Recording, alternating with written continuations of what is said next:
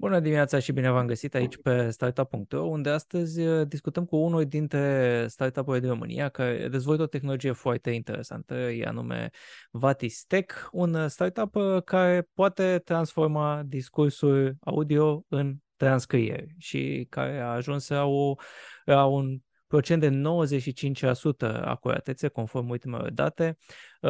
Am alături de mine pe Adrian Ispas, CEO și cofondator al Vatistec. Bună dimineața, Adrian! Bună dimineața, Vlad! Mulțumesc pentru invitație! Uite, cum, cum menționam, voi practic transcrieți audio în text. Și dacă nu mă înșel, e vorba momentan de română și engleză.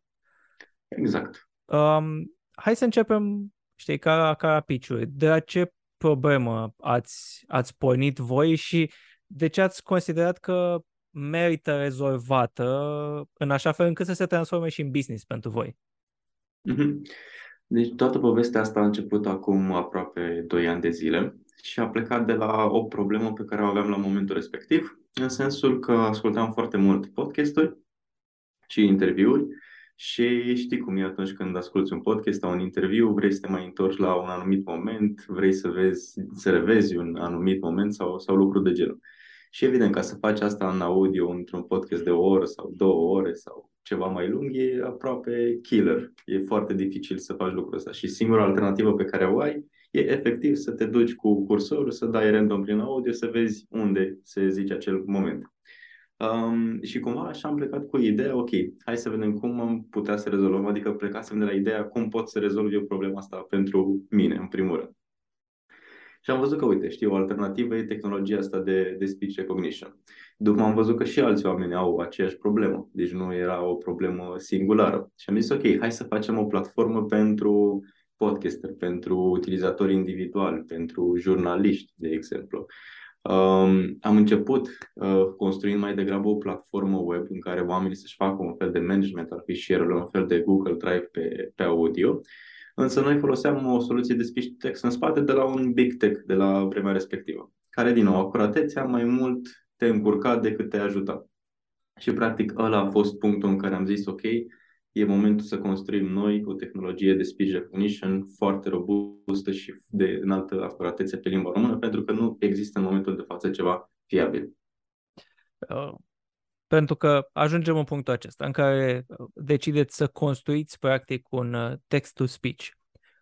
Din punct de vedere tehnologic al produsului, care e primul lucru pe care trebuie să înțelegi pentru a porni la acest task tehnologic? Mm-hmm. Sunt mai multe lucruri pe care trebuie să le înțelegi. În primul rând, cum funcționează tehnologia și cum construiești o astfel de tehnologie. Practic, în spate sunt algoritmi de inteligență artificială, rețele neuronale. Uh, trebuie să înțelegi ce există deja creat, pentru că nu prea are sens de multe ori să te apuci tu să creezi de la zero, să reinventezi roata și așa mai departe. Poți să iei diverse tool diverse limbaje de programare pe care să le folosești și să vezi unde duc, care sunt limitele lor și cum poți tu să le îmbunătățești. Deci cumva ăsta ar fi un, un prim pas pe care trebuie să-l înțelegi, cum um, funcționează o tehnologie de genul, ce are nevoie o tehnologie de genul ca să funcționeze. Uh, cum ați pornit uh, acest task în momentul de față, conform ultimelor date, ați ajuns la o acuratețe de 95% și chiar vorbeam înainte de, de a porni acest interviu folosind produsul vostru că e, uh, e uh, impresionant uh, modul în care reușește să, să recunoască inclusiv detalii de limbaj, modalități de a spune, pentru că nu spunem cuvinte așa cum sunt în dicționare de cele mm. mai multe ori. Iată, un task ar fi să mă recunoască pe mine. Um, care e ținta voastră, practic? 95% pare mult, dar acei 5% mi se pare că sunt extraordinar de importanți. Mm-hmm. Da, și cu cât te duci mai mult către zona asta de 99%, de 100%, cu atât devine mai dificil să rezolvi și să obții acele procente. Targetul nostru este să facem tehnologia să fie robustă la un nivel de 95% acuratețe pe mai multe domenii. Fie că vorbim de domeniul de media, fie că vorbim de domeniul de legal, uh, fie că vorbim de domeniul de medical sau apeluri telefonice. Noi vrem să ducem tehnologia pe mai multe domenii în pragul ăsta de acuratețe de 95%, 99%. 95%, 99% e un prag de acuratețe pe care îl are și uh, omul. Și, practic, tehnologia pe care noi vrem să o construim e să o facem din punct de vedere paritate unul la unul cu ceea ce poate să facă un om. Astfel încât să nu mai fie nevoie să stăm noi să transcriem manual lucrurile astea, să punem oameni, să angajăm oameni să transcrie uh, fișiere audio și pur și simplu să folosim o tehnologie care transcrie mult mai repede, practic de 10 ori mai rapid decât un om care ar sta să asculte audio respectiv. Ăsta e targetul nostru. Într-adevăr, eu mă mândream cu viteza mea de scris și de transcris uh, mm-hmm. până, când, până când am urcat un audio la voi. Um, cum, apropo de text-to-speech, algoritmul recunoaște ceea ce spunem noi, cuvinte, propoziție, cât de greu este să, să uh, antrenezi, practic, o, o inteligență artificială să înțeleagă și acele specificități de limbaj. Momentul în care fac eu o pauză, care nu e robotic. Uh, dacă pun o întrebare sau dacă exclam ceva. Pot să, pot să, puteți să vă jucați și cu lucrurile acestea, practic? Mhm. Da, uh, și în momentul de față se întâmplă asta. Uh, probabil că ai observat prin transcript că sunt puse și semne de punctuație, gen virgulă, punct, semn întrebării sau semn exclamării. În momentul de față cum funcționează e practic un uh, layer suplimentar de NLP, de procesarea limbajului, vine peste transcriptul pe care îl scoate modelul acustic, modelul de recunoaștere vocală implicit, și, practic, acest layer funcționează efectiv, um, sunt niște algoritmi care au foarte multe texte în spate, foarte multe texte cu, cu punctuație și, practic, prezic cum sună, nu știu, o întrebare, cum sună o enumerație, cum sună, nu știu, o, o frază exclamativă, lucruri de, de genul. Și toate lucrurile astea se, se pot face prin diversi algoritmi pe care îi antrenăm și îi punem în pipeline-ul nostru. Adică noi în pipeline avem undeva între 4 și 5 algoritmi care merg secvențial ca să scoată acel transcript pe care voi îl vedeți. Ați ajuns la 2,3 milioane de minute transcrise uh, și dincolo de ceea ce învață algoritmul, uh, vreau să te întreb ce ați învățat voi ca fondatori, ca oameni care dezvoltă tehnologia în tot acest parcurs în care uh, Uh, ați îmbunătățit produsul zi de zi? Mhm. Cel mai important lucru pe care l-am învățat și de care ne-am, ne-am dat seama e că datele audio sunt uh, un tip de date foarte dificil. Uh, pentru că unele sunt cu zgomot, uh, există foarte multe accente, există foarte multe stiluri de vorbire, Uh, fiecare om are felul lui de a vorbi și de a pronunța anumite cuvinte, după cum ziceai și tu, poți să zici la un moment dat un cuvânt într-o formă sau alta. Deci, pe ansamblu, datele, sunt, datele audio sunt un tip de date extrem de dificil. Și lucrul ăsta ne-a făcut pe noi conștient să ne dăm seama că, în primul rând, trebuie să construim o tehnologie robustă pe mai multe domenii de bază și apoi trebuie să avem flexibilitatea către oameni să le dăm opțiunea să-și îmbunătățească algoritmilor pe tipul lor de date. Și avem aici use case-uri de succes pe diverse domenii, cum e legal sau medical, în care pur și simplu am luat date audio de la respectivii clienți, le-am introdus în algoritmul nostru și am obținut o îmbunătățire pe acele tipuri de date, pentru că sunt date foarte specifice. Apropo de, de diferite piețe pe care uh, vreți să activați și în care produsul poate să, mm. poate să aibă utilitate, Uh, hai să extindem un pic uh, discuția aici. Uh, care sunt acele, acele nișe pe care ați testat până acum? Vorbim de media, vorbim de rigor medical. Exact. Spre ce alte nișe urmăriți uh, uh, să dezvoltați produsul și unde ar putea fi într-adevăr util? Uh-huh. Pe lângă nișele pe care le-ai, le-ai menționat și anterior, noi ne mai uităm și la uh, a dezvolta tehnologia într-un mod mult mai futurist, să zicem, în sensul dacă știi acele filme cu comenzi vocale, cu căutări vocale, cu interacțiune vocală om-mașină 100%, cumva asta e unul dintre targeturile noastre pe care vrem să-l, să-l facem, în sensul să facem tehnologia atât de robustă încât să poți efectiv să comanzi vocal, să cauți vocal, să interacționezi vocal cu telefonul tău 100% sau cu laptopul tău, adică să o aduci în punctul în care uh, poți să faci foarte multe acțiuni prin interacțiunea vocală. Și cumva vocea e un layer de comunicare foarte natural pentru noi ca oameni și e mult mai la îndemână decât efectiv să stai să, să scrii. E mult mai ușor să dictezi și mult mai rapid. Chiar vreau să te întreb, pentru că avem pe piață de la mari producători, asistenți audio, comunicăm cu ei. Um, puteți, vă uitați și cumva în această zonă în care rezultatul nu mai e neapărat text-to-speech, ci e pur și simplu de a îmbunătăți această recunoaștere a vocii umane către o entitate digitală, oricare ar fi aceea. Mm-hmm. Uh, da, e și, și asta cumva pe, pe lista noastră. E practic un fel de variantă de exit, ca să, să zicem așa. E pe una dintre opțiunile noastre. Uh, și conform testelor noastre sunt uh, destul de multe probleme pe zona asta de big tech, în special pe limbile care sunt uh, mai degrabă non-English. Cumva asta e și targetul nostru de piață, limbile europene. Limba engleză fiind o limbă foarte mare și foarte mult dezvoltată și din zona de research, e destul de bine acoperită cam de orice provider, inclusiv uh, de cei din big tech. În schimb, limbile europene sau, nu știu, limbile mai puțin dezvoltate, cum e cazul și al românei, sunt foarte mult lăsate în, în urmă. Și unul dintre targeturile noastre este să aducem toate limbile astea la un nivel de acuratețe foarte înalt, cum e și limba engleză. Și da, e o posibilitate și asta să-ți faci un exit către un uh, big tech care nu mai are timp să investească el și pur și simplu cumpără tehnologia. În ce, în ce alte limbi veți, veți să dezvoltați algoritmul? Și vorbim aici de un termen mediu, uh, pentru că sunt curios și cât de mult timp aveți nevoie în momentul de față, după ce ați testat pe română, ați testat pe engleză, să adăugați alte limbi, care, la fel, au dialecte diferite, au modalități de exprimare diferite, unele sunt mai reci, altele sunt mai calde. Mm-hmm. Um, da, ca să construim pe limba română, nouă ne-a luat aproximativ un an, un an și jumătate ca să o ducem la nivelul ăsta de acuratețe pe mult mai multe verticale.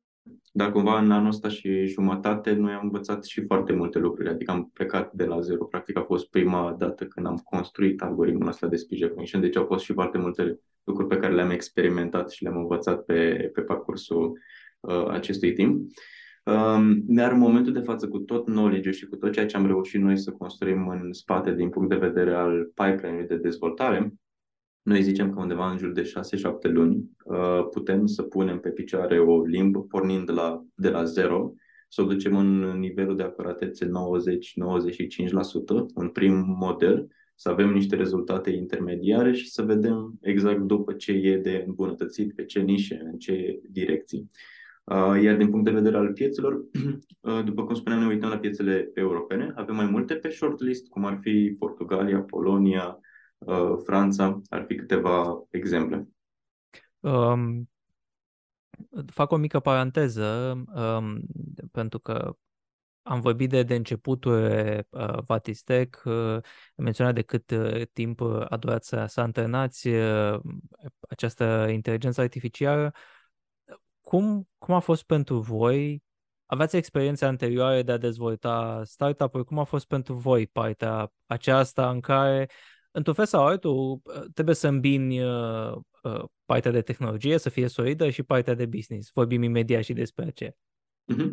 Uh, noi aveam experiențe în zona de startup, adică uh, și eu și ceilalți colegi ai mei am uh, lucrat anterior în, în startup-uri, ca să zic așa, la firul ierbii. Da. Uh, eu am condus inclusiv echipe tech în, într-un startup anterior și am pornit produse de la, de la zero. Deci avem experiența asta să lucrăm în startup-uri și să construim în startup-uri. Și mai mult de atât aveam și experiență din punct de vedere tehnic și experiență în uh, inteligență artificială. Adică pentru noi să construim produse de inteligență artificială nu era prima, prima dată.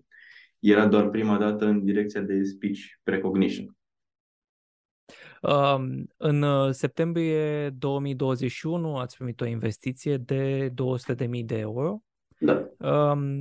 Cum, înspre ce zone, practic, s-a, s-a dus uh, investiția aceasta? Pentru că voi erați, practic, în momentul de dezvoltare a tehnologiei. Um, și uh, ce planuri de fundraising aveți în, în următoarea perioadă? În ce stadiu sunteți acum? Deci tot cei 200.000 de euro pe care i-am luat, i-am uh, investit foarte mult în infrastructură, în colectare de date, în antrenarea modelului, în construirea acelui pipeline de care îți povesteam că ne permite acum să construim o tehnologie cam în 6-7 luni. Deci a fost foarte mult investită, suma respectivă investită în produs și parțial în ultimele luni, în special din iunie, de când am finalizat complet algoritmul pe, pe limba română, am început să investim mai tare și pe zona asta de, de vânzări, ca să zic, să ne facem mai cunoscuți în piață, să ducem produsul la cât mai mulți oameni. Că până la urmă degeaba construiești da. o tehnologie foarte mișto dacă nu ajunge în mâinile oamenilor. Apropo de, de vânzări, am, am vorbit despre nișe industrii, um, dar știu că, practic, tehnologia poate funcționa și ca un API. Cum, cum poate fi ea integrată în alte produse în momentul de față și e aceasta o direcție care poate să aducă o dezvoltare foarte rapidă? Da, în momentul de față, tehnologia noastră este integrată uh, în, printr-un API în mai multe produse, adică poate fi folosită atât ca platformă web, care e la îndemână și accesibilă pentru oricine, unde ai inclusiv un editor text în care poți să corectezi și sincroniza text audio, dar o poți integra și prin API în produsele tale ca client final și să automatizezi diverse flow. Și aici avem destul de multe exemple din diverse uh, industrii care pur și simplu au integrat API-ul nostru, au automatizat, au adăugat un layer în plus în produsul lor, adică cumva API-ul ăsta te poate ajuta pe de o parte să-ți eficientizeze un proces din, din business, să-ți automatizeze un proces sau efectiv să-ți adauge un layer, un feature nou în uh, produsul tău. Poți să-mi dai uh, un exemplu? Nu trebuie să dai nume uh, dacă sunt, mm-hmm. uh, sunt contacte ongoing, dar exemple de uh, studii de caz, practic, uh, în care a fost integrat produsul. Mm-hmm. Da, de exemplu, cel mai la îndemână pentru noi este zona de monitorizare media. Efectiv, companiile supraveghează radio TV aproape 24-7 și uh, vor să urmărească să vadă exact când se pronunță un brand, o persoană sau, sau lucru de gen. Ei bine, ei făceau înainte tot procesul ăsta transcriind manual cu, cu oameni, iar folosind o tehnologie ca a noastră, pur și simplu iau acele fișiere audio, le trimit către noi, noi le transcriem, le întoarcem înapoi și detecteze automat brandurile și momentele de timp când au fost puse. Asta pe zona de media. Dacă ne uităm pe zona de, de legal, avem clienți din zona curților de, de apel acei grefieri pe care știm da. cu toții că trebuie să transcrie efectiv toată acea ședință, lucru care în momentul de până acum se făcea absolut manual și stăteai 6-7 ore să transcrii o ședință de o oră, lucru care în momentul de față se întâmplă automatizat, iar acei grefieri doar mai trebuie să treacă din nou puțin prin, prin proces. Sau dacă ne gândim, nu știu, inclusiv la zona asta de discuții pe care le avem noi acum pe Zoom, de interviuri, e mult mai rapid să transcrii acest interviu într-un soft automat, apoi să mai faci eventualele mici corecturi, iar apoi să scoți o știre sau un interviu pentru online și așa mai departe. Într-adevăr, grefierii mi se par în continuare niște magicieni. Uh, nu știu exact cum reușesc să facă acel lucru. Um, dar Apropo, pentru că menționai de o discuție uh, ca, ca a noastră, uh, vezi uh, tehnologia ducându-se pentru că sunt, urmărind produsele online, sunt încercări de a, nu știu, transcrie în timp real, subtitrări în timp real, lucruri de genul ăsta. Uh, poate vedeți tehnologia ajungând și acolo, în sensul în care acuratețea să existe, dar să fie și rapiditatea instantanee în cele Da, exact. Și ăsta e un use case, um, dacă ne gândim la zona de broadcasting, de exemplu, avem cereri din uh, direcția asta, vor să implementeze o tehnologie de transcriere în timp real pentru posturi de televiziune care să-ți livreze inclusiv acea subtitrare în timp real. Pentru că multe dintre posturi, pe de parte partea de accesibilitate, sunt oameni care au nevoie de acest transcript și pe de altă parte sunt foarte mult, uh, conținut e foarte mult consumat, uh, cel puțin online sau pe YouTube, fără audio. Da. Și foarte mult în ultima perioadă consumat cu, cu acele subtitrări. În momentul de față noi putem să livrăm partea asta de transcriere în timp real și e deja folosită de, de clienții noștri.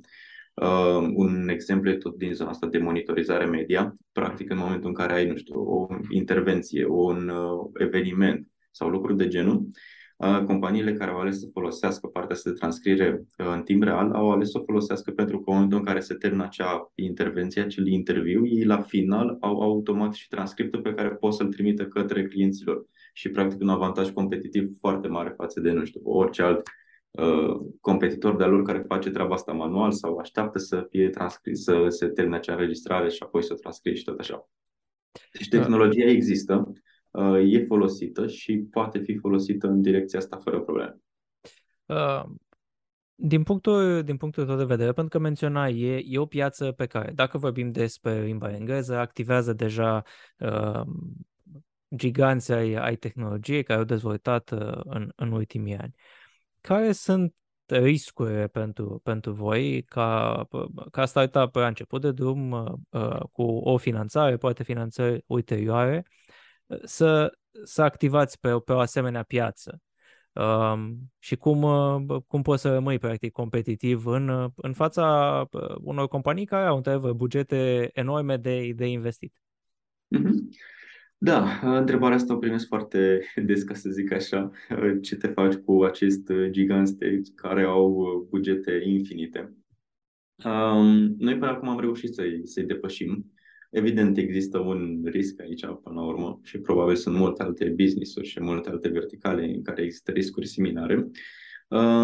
Însă, din nou, cumva focusul acestor giganți e mai degrabă să-și construiască tehnologia lor pentru produsele lor. Că ne gândim la Google, Google Assistant sau Apple sau orice asistent din ăsta virtual pentru produsele lor. În principiu își construiesc tehnologia. În al doilea rând se focusează foarte mult pe zona asta de engleză și de market foarte mare, marketul american și piața americană, care știm că e imensă.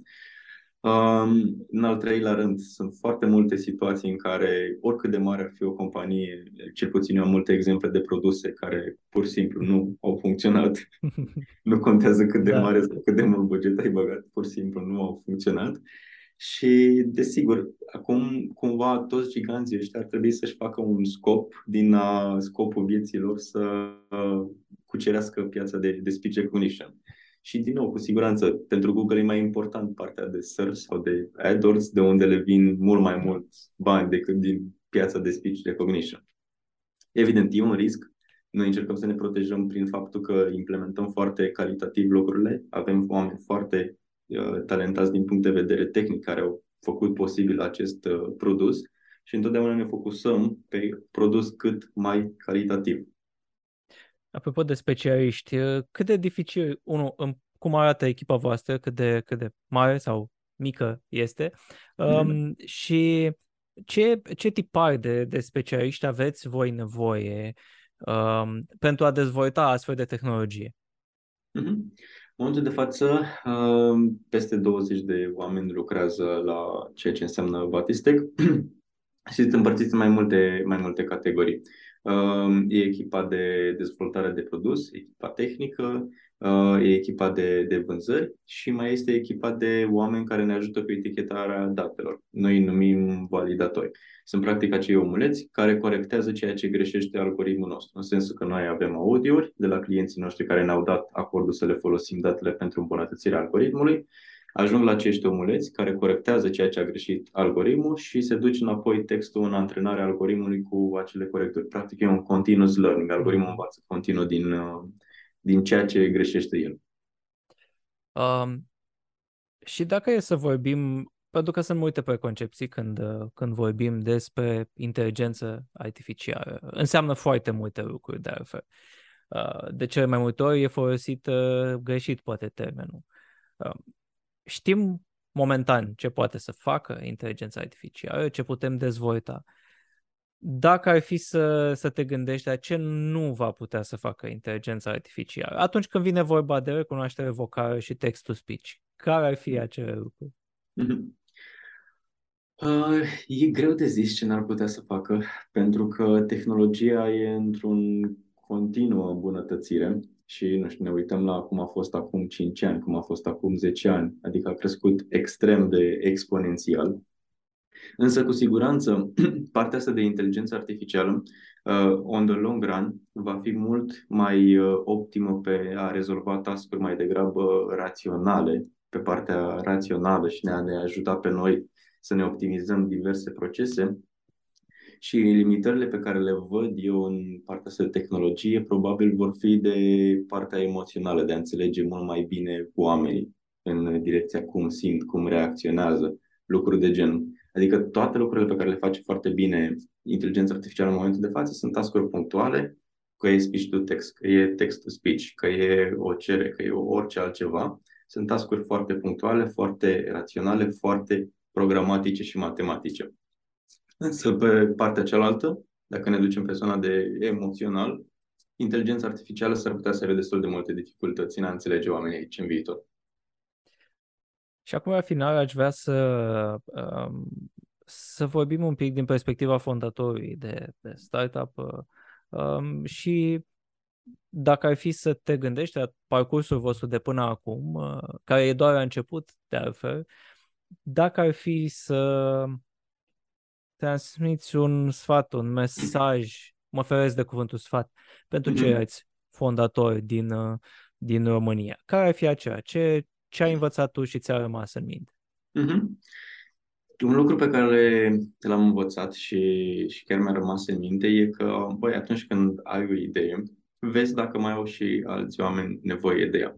Atunci când vrei să pornești un startup sau orice în direcția asta, un business al, al tău, nu aștepta să-ți vină neapărat, nu știu, acea idee magică care e această preconcepție în uh, cultura populară, că ok, nu mă apuc de treabă până când nu am o idee bună, ci pur și simplu uite-te în jurul tău și vezi care sunt problemele oamenilor din jurul tău. Pentru că, de fapt, totul pleacă de la, de la o problemă. Pleacă de la o problemă, identifică o problemă, vezi cum o poți rezolva. Și apoi, pe parcurs, nu, nu te gândi din start că, ok, știi, trebuie să știu din start cum o să arate produsul. Noi și acum, după 2 ani, încă nu știm exact cum o să arate produsul 100% peste 5 ani. E un proces continuu de învățare, e un proces continuu de luat feedback și îți dai seama de foarte multe lucruri pe, pe parcurs.